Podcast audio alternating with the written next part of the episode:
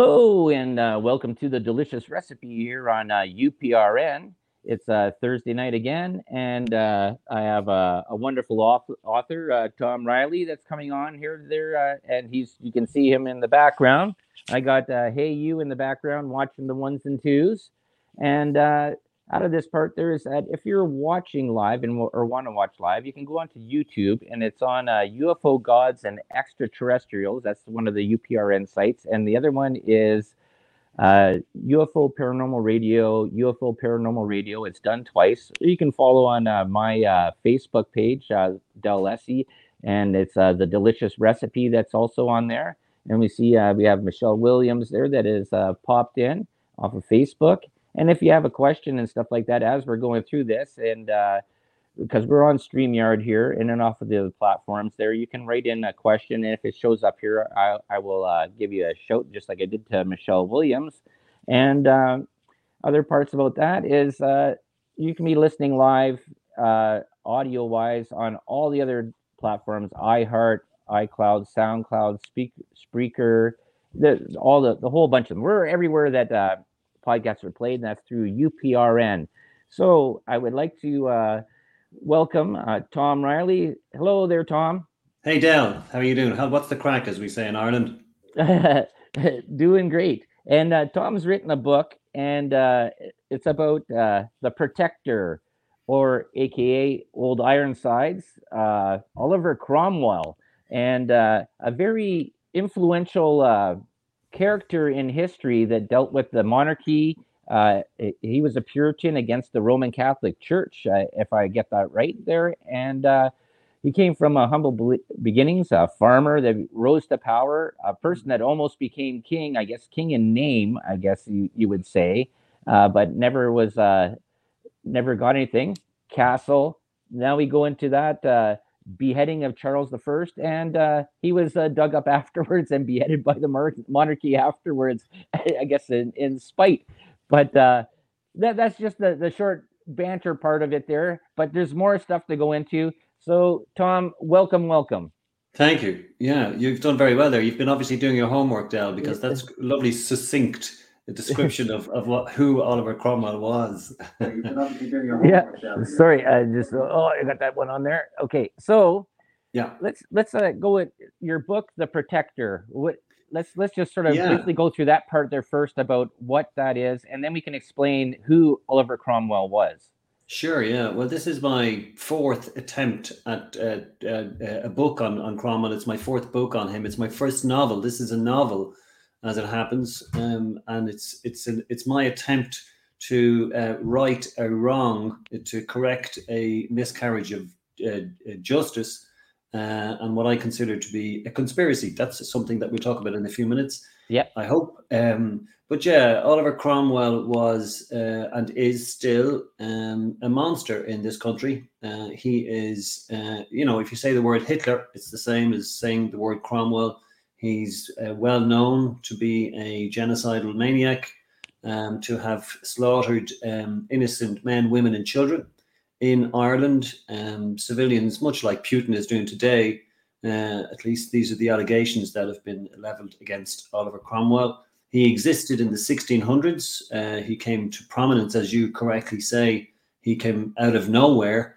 Um, the, there was a very complicated political and military situation in, in England around then. Um, he was a gentleman farmer up to the age of 43 hadn't done anything significant whatsoever. And then when the king, who was Charles I, fell out with his parliament, um, Cromwell found himself as a parliamentarian officer in opposition to the king. He was uh, a gifted general, as it turns out. He had no previous experience whatsoever of military engagement. Um, but every battle that he went into, he seemed to win. Uh, and even if there was a draw, he, he was taking credit anyway. Um, and uh, he was convinced that God was on his side, uh, as was the king, of course. Um, but God seemed to be uh, inexorably on Cromwell's side. So every battle he won, uh, and it all sort of um, culminated when the king was captured. He was um, put on trial for um, treason against his own uh, countrymen And um, while Cromwell wasn't the um, the most prominent instigator of this, the king lost his head. They chopped his head off in 1649, and then um, they ruled uh, with Parliament, uh, of which he was only a, a really minor member.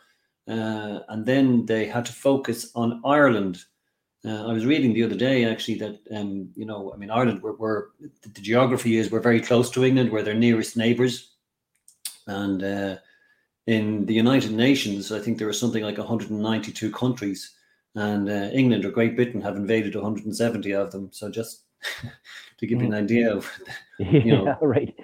that's that's the, the legacy. So we were very high up on the list um, and you know we we had been taken over by them from 1169 actually. Uh, so they had been in occupation in Ireland for a long time. So when this um, parliamentarian army decided to fight against the king it's a civil war. Yeah. and the expression that we use here all the time is um, this is England's difficulty and it's Ireland's opportunity. So we try and rebel during yeah. that time just to give them something else to focus on Mm-hmm. Uh, and um, so he, as as the winner of the war against the king, they now had to focus on Ireland. So um, Cromwell came to Ireland in 1649. Uh, he spent nine months here, and he was the first English commander who actually succeeded in taking the whole country. Up to that, um, okay. know, there were pockets of Ireland taken by the English. Um, you know the expression "beyond the pale." Yeah, yeah. Well, that comes from the Pale in Ireland, believe it or not, where the English settlement was, and beyond the Pale was where the Irish were.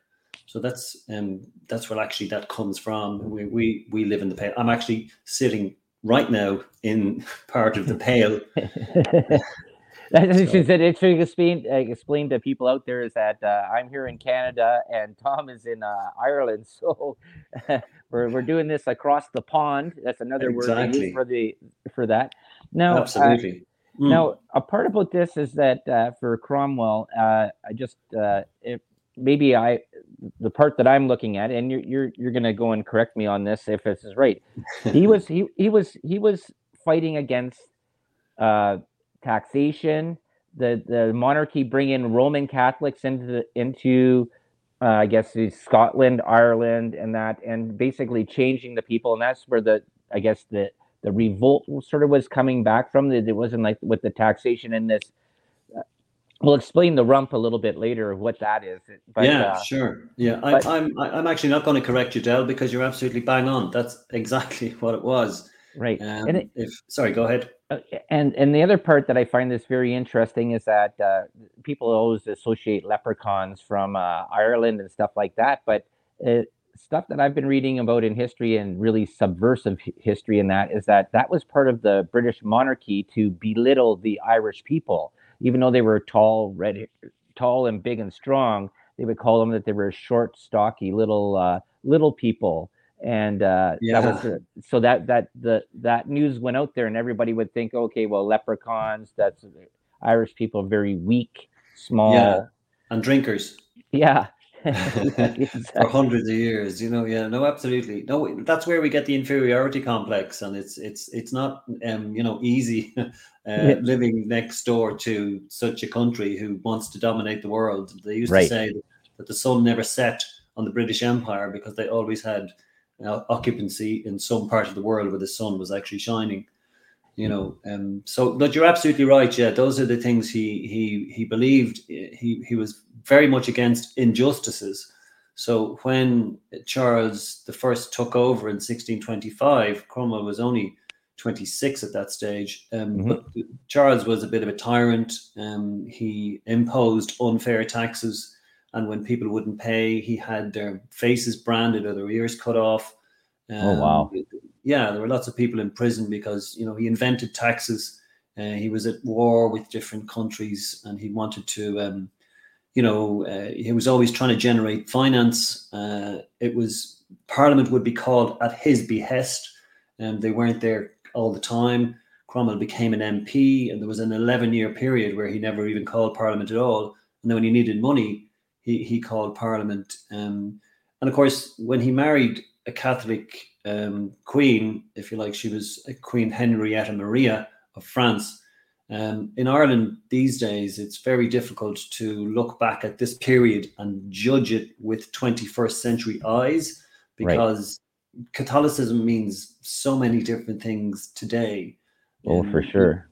Yeah, if, if you consider, so Cromwell's getting a, an education um, in the middle middle of the 17th century. So what he hears, and it's absolutely the case, is that throughout history, popes who represent Catholicism, Christianity, gave orders to their underlings to go out and massacre mm-hmm. men, men, women, and children in the Crusades, in in the Cathars in France, who who wouldn't conform to Christianity it wasn't a case if they wanted to try and convince them and convert them, they killed them.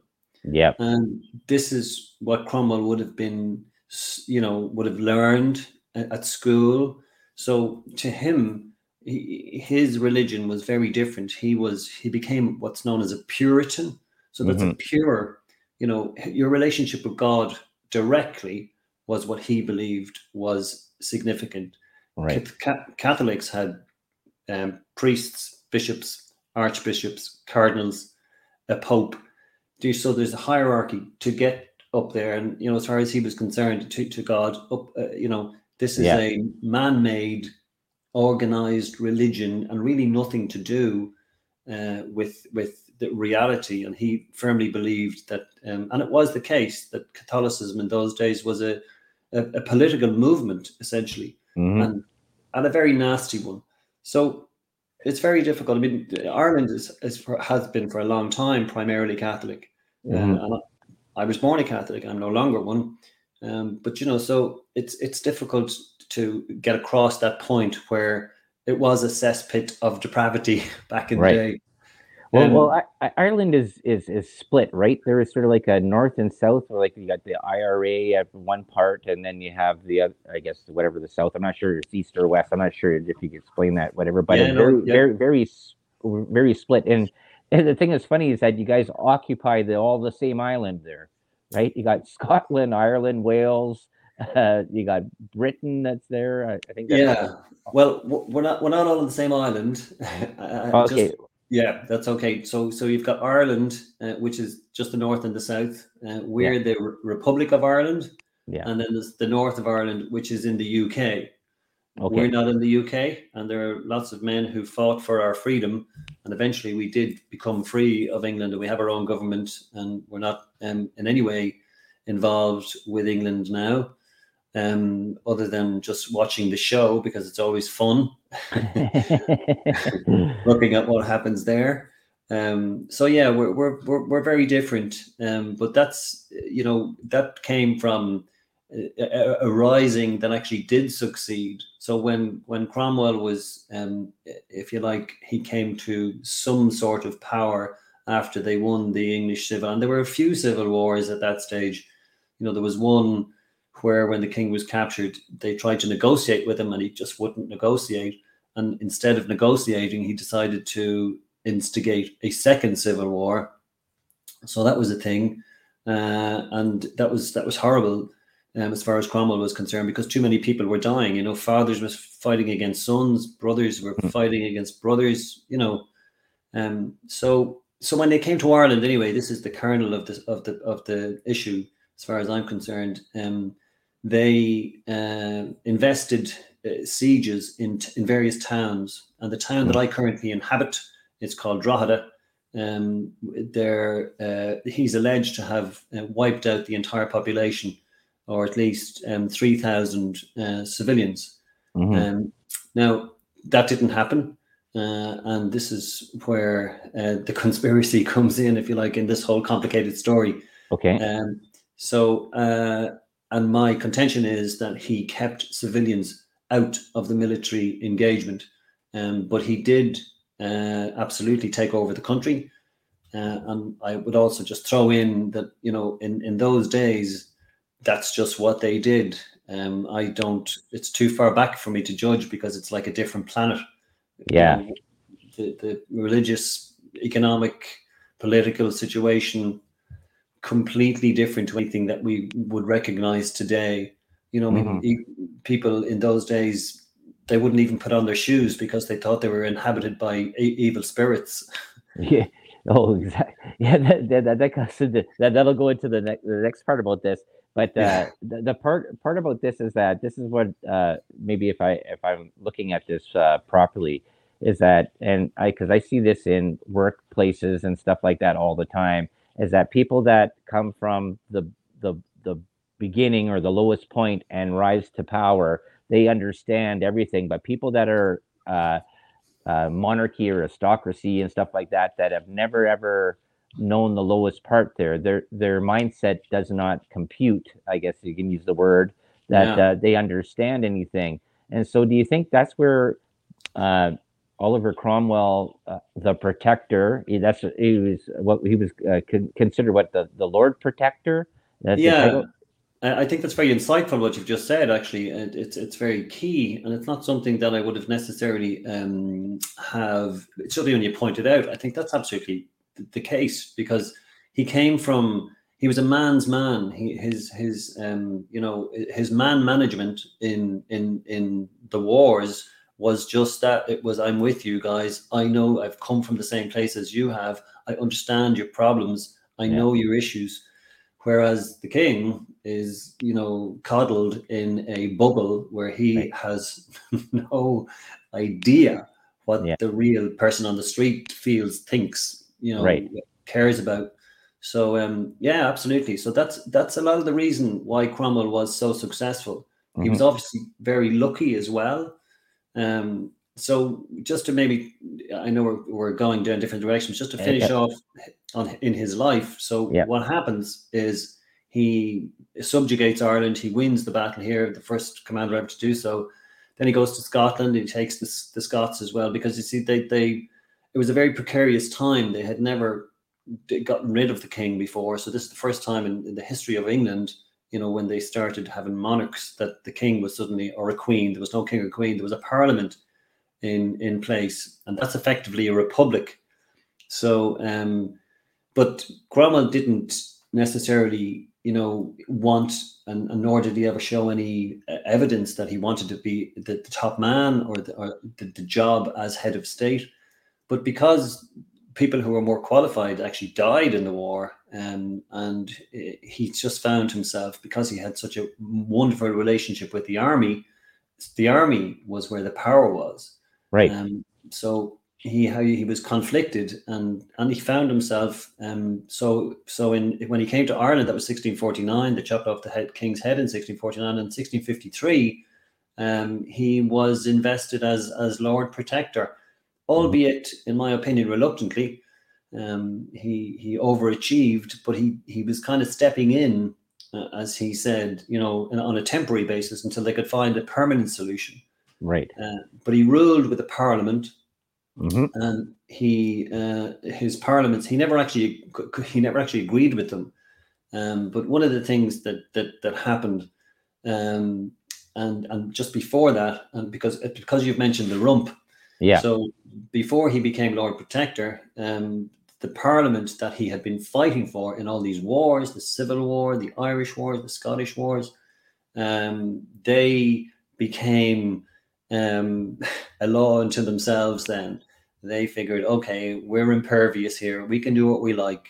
And of course, you know, power corrupts. Right. So they got very co- corrupted. And Cromwell sees this. And, yeah. you know, he's thinking, why did I fight for these guys? You know, this is crazy. Mm-hmm. They shouldn't be doing what they're doing.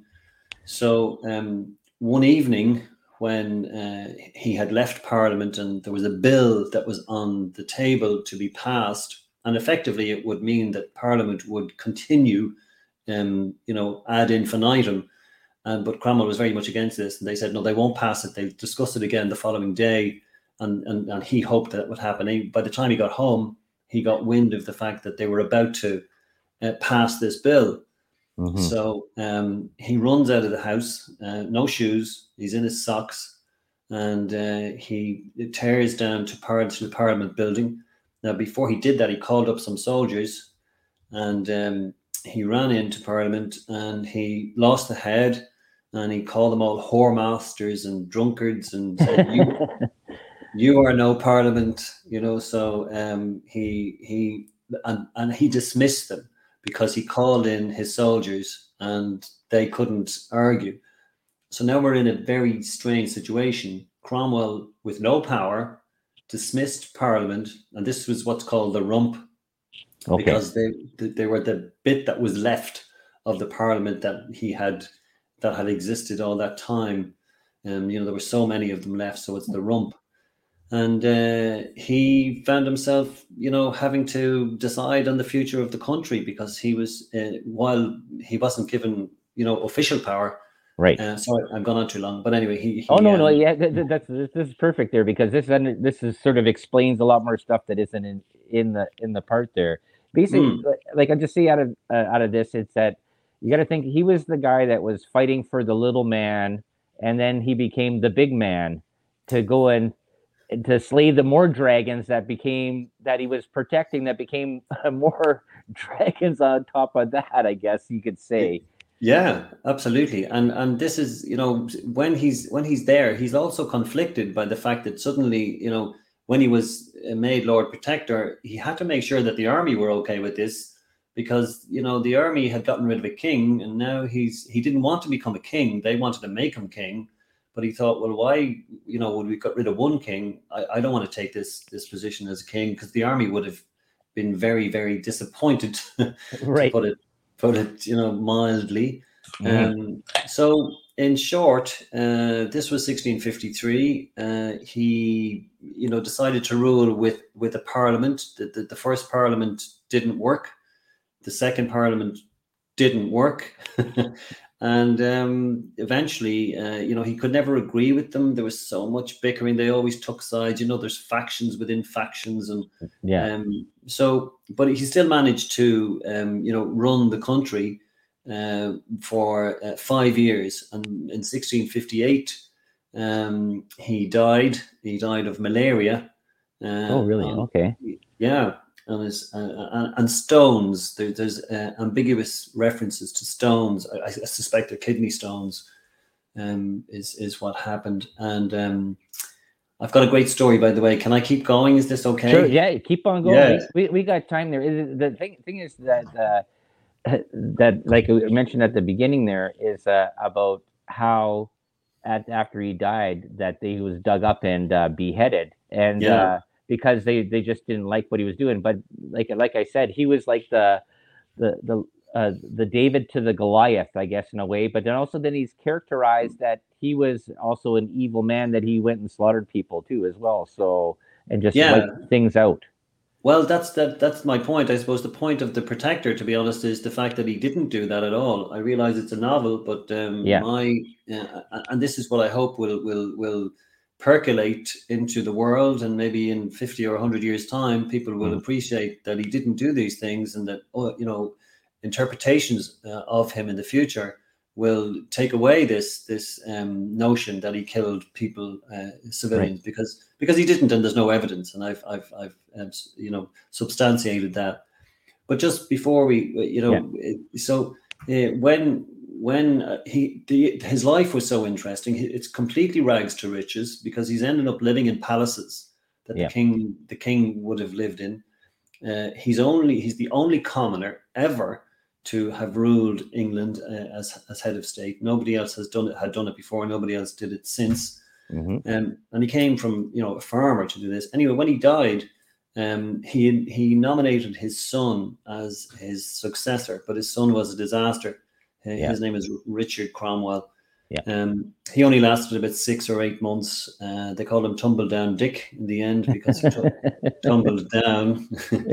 uh, uh, so, um, and uh, eventually, of course, Parliament was still there. Cromwell was dead. His son was no use. Um, mm. So they decided to um, engage with the king's son. So this is the king who they had chopped the head off, and they negotiated an arrangement where Charles II would now take the throne, uh, but with, with reduced powers. And those reduced powers, to some degree, are more or less what um, the UK uh, is now. The model is the same. So, you know, Parliament run the UK and the Queen is the head of state. So it all comes from that, that time. Right. so when um, the, the king came back, of course, he wanted revenge on the people who had chopped his father's head off, and uh, they they were they're called regicides, or the ones okay. who, who had done that, signed the king's death warrant. So he yeah they were all chased down all over the world, and actually, in fact, lots of them made it to the New World. Uh, some of them were, were chased all across America. There's a fantastic book that that explains how they came. You know, the, the king's men are chasing. That there should be a movie made about this, chasing these regicides around America. Uh, they eventually escape. Um, but anyway, the Cromwell was a primary major uh, regicide because he took the the throne, but he's dead. So what right. did they do? for revenge, they um they dig up his body. Uh, it was buried in Westminster Abbey uh, in you know all pomp and ceremony, very very expensive uh, funeral. Yeah. Uh, they hang him posthumously. Uh, they quarter him. Uh, well, they hang, draw, and quarter. So he's drawn on a on a on a, on a gibbet behind a, a cart, right. um, and they take his head off. Now this is where it gets very interesting. I love this story so um, his head uh, is then uh, erected on a railing uh, outside Westminster Hall in London. Okay. It, it's stuck on a pike, and the pike comes up through the top of the head, and it stays there for 20 years, Dad. No way. yeah. Serious. And, yeah. In fact, Charles II is already gone from the throne by the time the head comes down, but the head comes down when a storm hits London you know, it's a very strong storm, and the head comes down, and there's a soldier who's um, uh, doing some uh, duty uh, below. He's looking yeah. after uh, an office. He sees the head, and everybody knows this head. I mean, they've, they've all, you know, the whole London isn't such a big place in those days, so they know right. that this is Cromwell's head. He puts the head in his cloak, he brings it home, and he panics then, thinking, "Oh God, what did I just do? I've just taken Cromwell's head, and people are going to ask questions." So he kind of hides the head, and he keeps it for as long as he's alive and he doesn't tell anybody because he's now because they, they actually put a big they send a big reward out where's cromwell's head what are we going to do and anyway uh, he bequeaths the head the head to his daughter on his deathbed but his daughter has no issues at all she just sells the head okay to, to the nearest to the highest bidder you know so um, then this guy is uh, a bit of a charlatan, and he takes the head and you know hands it round at, at dinner uh, for for his guests, and you know they pick off a bit of an ear, you know, a bit of his nose. Oh, um, yeah. So so and then it goes into a circus, and this yeah. is Cromwell's head, and this is years of passing here, and then it goes into a museum, and uh, by eventually, and this is after hundreds of years, it comes to a family um, by the name of Wilkinson, and they get a, a test done on it uh, mm-hmm. to make sure that it is his head. And and it, it's work because he had warts and his body shape, and in those days, right, right, applied scientific methods to confirm that this was Cromwell's head. Yeah, it was, and this is the kicker. Um, Cromwell's head was buried in March 1960 in the college where he went to in, in Cambridge called Sidney Sussex. And Del, I was born in March 1960. Oh geez. So you are you the the the re re envision the uh, the the the re part of uh, Oliver Cromwell? You can take from from that what you will. no, no, no. What's sort of interesting about that? What you just said there is about how they had a, his head on a pike because it wasn't the whole thing about uh, London Bridge is that, that that's what royalty would do to anybody that was there. They would go and hang their uh, the people that were dissidents against the monarchy. They would just sort of post their heads on the bridge yeah. so that all the the lower commoners would be like, hey, if you don't go and uh, do what we want to do, this is what's going to happen to you right up here. Absolutely, yeah. There, there's it was the thing. It was the done thing in those days. People were beheaded. I mean, it's a horrendous, um, you know, concept to think of. And, and we've had, you know, in recent modern times, we've had awful things happen uh, as well. Mm. But in, in in the in you know the country that I live in, and I know this is going to sound really strange, and I'm just digressing slightly, but right now, where I live, um, there is a, a church uh, that actually displays the head of a saint well, he's made a saint now, but he was a priest who was beheaded. He was hung, drawn, and quartered. Right. Uh, and he's and it's a huge tourist attraction. People Mhm. know that that when they come to my town, which is called Drogheda, uh, they see they go and see the head of um, Saint Oliver Plunkett. So it's it's an Wow. eerie thing to see, but he's you know, and it's, it's very well preserved. Wow. Yeah.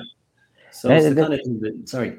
Uh, I was going to say, no, that that that that just it's sort of really morbid, but it's uh, sort of really fascinating that uh, people hang on, people hang on to historical artifacts. There's so much there, and the part there too is that the the part I, I remember seeing uh, uh, videos and stuff, not well, not videos, but uh, reading stories and that of how the English monarchy would go in punish and the military british military would punish people. They hook up uh, ropes to the arms and legs and the head of people and have horses just go in different directions Yeah. and Yeah. and just they says that it wasn't bad enough that that you can just stick a knife in the person's heart and just kill him. No we have to I have him alive so that he feels pain. And that, that goes back to that whole monty uh, no, was it uh, mel brooks the inquisition? I think it was in history of the world part one there where they're all Yeah. dancing around just torturing people they they, they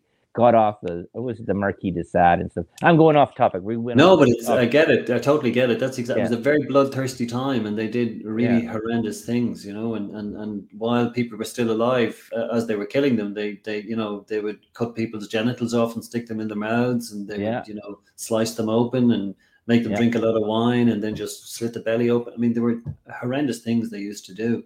Yeah, and it- even it, there was the one that I was just uh, watching there the other day with uh, people that uh, they considered uh, uh, that would talk in the town square. And uh, geez, I can't remember the guy's name there right now. But what they did was they hung him up on the cross and they took his tongue, nailed it to a piece so Mm. that he couldn't talk, cut off his tongue, then poured uh, the blood and the wine back down his throat, and then hung him upside down.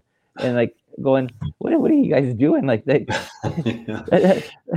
this is like uh you, you wonder where- then you, then you look at today with people with uh with uh bombings and shootings and stuff like that it says that's actually a little bit uh not saying that's is better No, but it's I'm an just- easier way to go. Absolutely. right Yeah. it says Yeah. instead of uh, uh yeah. torturing a person for hours and hours and hours and hours and days and days like Yeah, they, they were barbaric times. I mean, even when when when Cromwell was here and the the, the, the officers that they killed, uh, they they took the heads and they brought the heads to the, the capital, Dublin, and they put the heads on railings there and said, "This is what happens to dissenters." You know, people Right, who, right.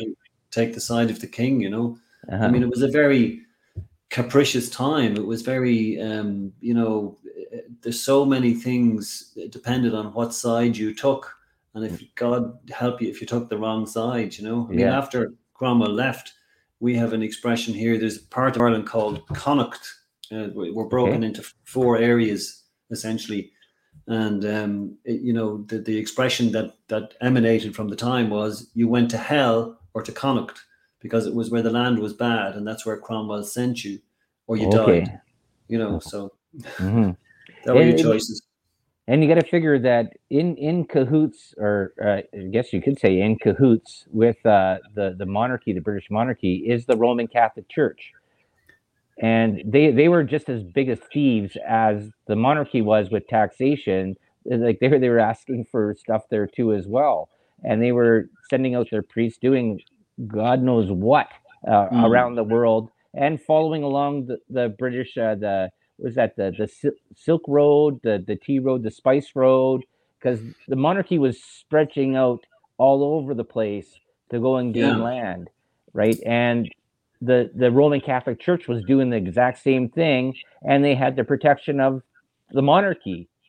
Well, for, for a while they did, absolutely they did, and that's that's you know up until when Henry VIII came onto the throne and, and he decided to break all ties with Catholicism um, in, in in those days, and and um, that's when you know things get complicated because now suddenly, and of course you know Protestantism, which is the other main religion in this part of the world, you know, Right. sort Okay. of only emanated from the 16th century. So and then you've got Christianity, which kind of ha- has covers both.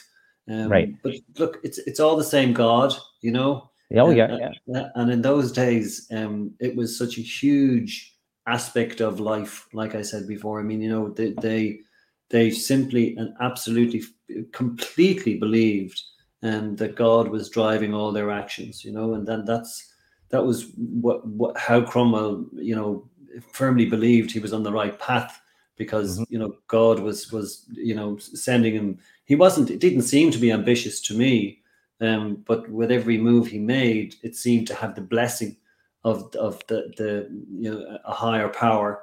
Right. Um, he wanted whatever. basic basically he wanted justice for the little man. Right. You would say that. Yeah. Yeah. No, I absolutely would. Yeah, I would say. In fact, that's what he he espoused on on a regular basis. Uh, he would also say which was, I think, quite laudable, really. He would say that he wouldn't meddle with any man's conscience. In other words, you know, he didn't really want to pay much uh, too much attention to what people believed. If they want to believe something, that's fine. Um, but you know, where we had what's this is a strange name, but we had what's called the penal laws. Yep. Back in the day, and mm-hmm. that was basically, uh, you know, mass could not be said in Ireland because of of Catholicism and what it represented. And again, it represented right. a, a, a, what Cromwell believed was a political entity. But he didn't really mind what um, the ordinary person thought. If the, the, ordinary person wanted to, you know, um, you know, think about uh, God and have his own mass in his head or whatever way it would work. Right, you know, right. Once it wasn't public, you know, he, he didn't really, and he and he was he was uh, he had a significant policy of toleration towards um, religious um, sects in, in, in general. You know, he, mm. he readmitted the Jews uh, back into England, and they had been banned from, I think, something like 1293 or something. And now that was also for commercial reasons because they were um, very clever businessmen. Mm-hmm. Um, but you know, he also believed that the second coming would would happen if he readmitted the Jews. Um, mm-hmm. So he, he his policy of religious toleration he's it's hard to argue with him but i have to tell you there, there are there are you know the irish diaspora uh, around the world um, there's about 80 million people that's 80 80 million people who right. cl- claim uh, irish heritage or irish irish ancestry and if you mention if they're familiar with the name cromwell Trust me, they don't say the things I say. well, okay, this this goes into a part there because this is the delicious recipe. We throw a lot of things in the pot and we see how it goes at the end and see how it tastes. The thing is, though, is that from Ireland, though, too, uh, that whole area, leprechauns, fairies, and stuff like that. What was the whole thought about that? Because that is a very big part of uh, where the lore comes from. And then you have the church coming in says, no, it's Jesus and God.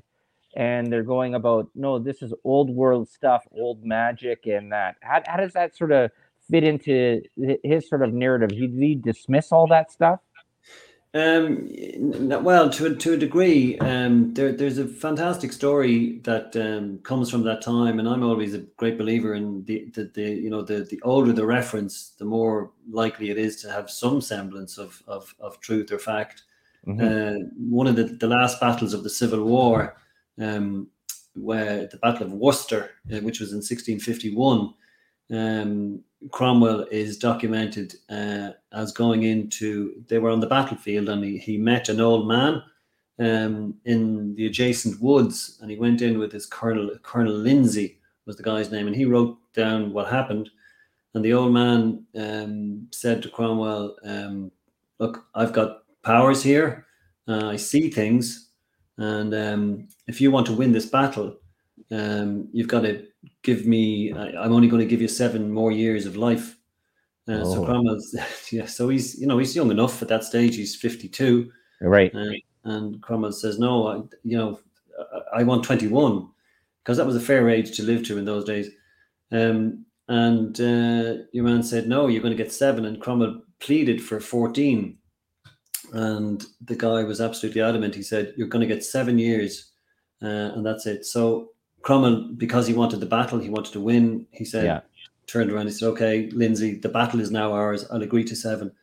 So seven years later, uh, when they won the battle, and, and he, he became so he died in 1658. There's this big, huge storm. Uh, the a couple of nights before he dies, um, massive. It's the biggest storm that has ever hit England. You know, roofs were lifted off houses, trees were blown down like saplings you know the, the rivers were, were flooded and it was horrendous.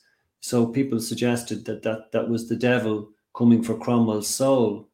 So you know when he died a couple of days later, um, there was never the same kind of s- storm. Um, so there, there are lots of you know um, stories associated with with with him, and that's a significant one, I think. Yeah. Um, uh, I'm not like there's nothing really documented. His his main he, he did have visions when he was younger.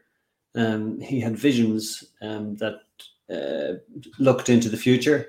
One of them uh, alleges uh, that he saw himself as uh, the most powerful man in the country.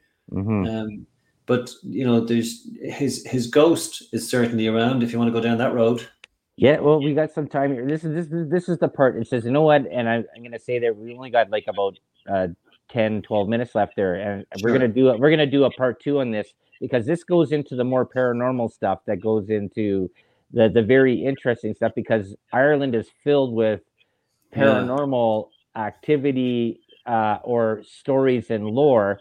And the part is is that uh, see, originally it says I thought that you were living in the castle of Cromwell and uh, you had the ghost there, and which which is fine to be, but but this is I let, let's uh, with the time we have left here because we'll save that other part for the next time. But Hmm. let's go into the part about your book because I really want people to buy your book and read the stories there because I just started reading it there. It was sent to me by Gavin there, so. Uh, Hmm. and let's go into the book and tell tell people out there what your book is about. Sure, basically. Del. Uh, firstly, I want to say thank you for the opportunity. The second thing I want to say is um, I, I do inhabit a castle for most of the week, and it is haunted. uh, and we've got uh, had uh, paranormal investigations uh, done, and things have been recorded, and we have um, significant uh, individuals who lived through the centuries uh, who, um, you know, have been seen and uh, witnessed by many. Um, yeah, thank you. But the book is, um, you know, what it is is essentially it's a message from me. It's a novel. It's Cromwell's life in tabloid form. In other words, it's it's it is it's I call it all killer no filler. It's when he was born to when he dies and every event that happens, and it's incredible. Really, he's he's Mhm. led the most uh, unbelievably interesting life. Um, you know, and he's not really that well known in, in in your part of the world. I don't suspect. Right. Yeah. um, but it's it's crying out to be made as a, as a movie. Mhm. Uh, you know, because he's he's called the protector in, in the end, um, as as he protects uh, his countries.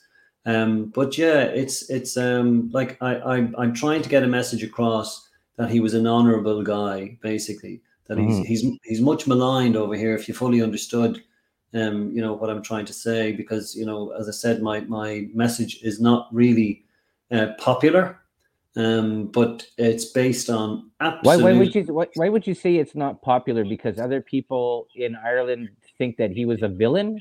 Absolutely, yeah. Why? Why? Why, why would they say that? Because they've been conditioned. Right, and then that, that, this goes into a part that I've been talking about in my whole show about uh, uh, teaching in schools propaganda to kids, and then they end up uh, grow up, and then they Oh, end man. up. Uh, that, that's the only way that they think. Oh Right. man, that that's exactly what you've ju- you've just put your finger on. That's exactly. I picked up a book, you know, about two weeks ago, and it's a school book that's on the school curriculum currently, and it's been taught to twelve to fifteen year olds, and it says that Cromwell came to my town, Drogheda, and killed three and a half thousand civilians, and he went to another town called Wexford, and he killed four thousand civilians. Now, there's not a shred of uh, evidence that would Right. substantiate any of that, and no historian worth their salt would would um, justify it or stand over it. Yeah. But that's what children today are being taught. So, and, and I just want to make a, a, a very significant point. You mentioned earlier on about the north of Ireland, and the south of Ireland. Yeah. Like we we have had atrocities in the north, and the IRA have been responsible for lots of those atro- atrocities in, in the same way that loyalists have been. Mhm. But um, but the um, the, you know Ju- Cromwell has been used as justification for atrocities because it's believed that he killed civilians here, and what that does is it fosters anti-English sentiment. And you know we're, it's 2022. You know Yeah. we, we we shouldn't be teaching children propaganda that originates from the 17th century. And you're absolutely right. Del. That's what what fires me up. You know. Yeah, well, that that that comes in the whole part there. That's why uh, uh, when when you look at uh, how the the kids of today are sort of growing up there and they're, and they're being told, and this is what I guess the fight that's going on in North America there too about uh, about education and uh, everybody's a winner. They're, they're, everybody gets a trophy. Nobody uh, nobody mm. gets uh, first place, and this is really a, a really really strange time because then that just teaches people that I just have to show up to get something. Yeah. I don't have to excel. It's very right? good. And yeah. then you then you look at the other part about history. It says, well, then these kids uh, read the history books that are there that are not actually accurate, and they believe what the history is. That's why I think it's so important to have people on that uh, go and research this stuff and go and tell what the real story is because today history is being manipulated and lost or being subverted and and blocked out. And it's i think it's that's a, a detriment to uh, the progression of, uh, of, of humanity. And, and, and uh, yeah and, and one of the main aspects of that is you know i mean we're all patriotic. We're all nationalistic. At least i certainly am about my country and mm-hmm. i presume you are about yours but and, and what we do over here is we we don't just record our history excuse me we are inspired by our history. Right. So it's these kind of things, and you, you need to be inspired by the right kind of stuff, mm-hmm. not by by stories that are made up, um, you know, just to inflame Irish hearts or hearts anywhere. Mm-hmm. So you know, beg pardon.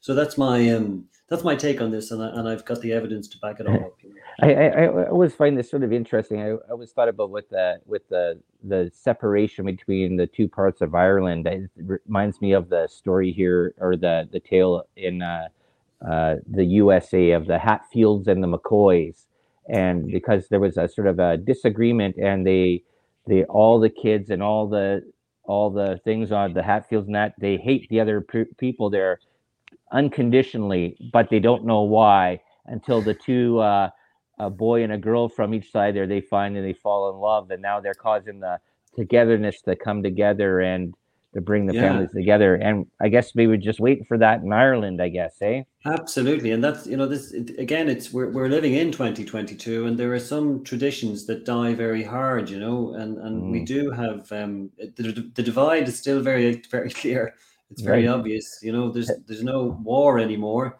there mm-hmm. are agreements there's what's known as the good friday agreement and um, but you know when when you look at uh, and maybe this is a conversation for another day as well. When you look at you know the the the governments that are sort of um, eh, you know the custodians of this particular agreement. I don't know if what you know about English politics at the moment, but you know there there are. Uh, aspects of the Good Friday Agreement that are in jeopardy currently because you know um, Britain are, are kind of isolating themselves in Europe and they've they've had this Brexit thing where they're out of uh, out of Europe yeah. So um, and and you know there there's the Northern Ireland Protocol that protects business businesses in the north, and that's under threat now. So you know all these things are very real, and and, and divides. You know this is a time for you know reconciliation and peace and building bridges. You know, mm-hmm. in my opinion, it's not it's not a time for for you know acrimony and, and, and difficulty. But I'm only a small pawn in a very big wheel. Yes. Well, we got a few minutes left there. Uh, mm. I want to thank you, Tom, for being on, and I will have you back on again because there's the we have to go into the paranormal stuff there a little bit Absolutely. more. And yeah, and my fault. my fault that we didn't do that. I'm oh, sorry. that's not not your fault. No, I I I go off on different tangents. That's what's fun about this. We just like just have a good time, free flow. So uh, tell tell people where they can find your book eh, or your sure. books, all your because you have several. This is your fourth book yeah. And uh, where, where they can uh, check you out and uh, follow any uh, any of your stuff. Yeah sure. Okay. Well the, the the book that's currently out is called the protector the fall and rise of oliver cromwell. So it's not the rise and fall it's the fall and rise and that's interesting alone. You need to buy the book to understand what i'm talking about there. Right right. You, you, get that book on johnhuntpublishing.com uh, it's printed uh, it's published under an imprint of, of top hat um, publications um, other books are called Cromwell Was Framed, mm-hmm. uh, and another one was called Cromwell, An Honorable Enemy.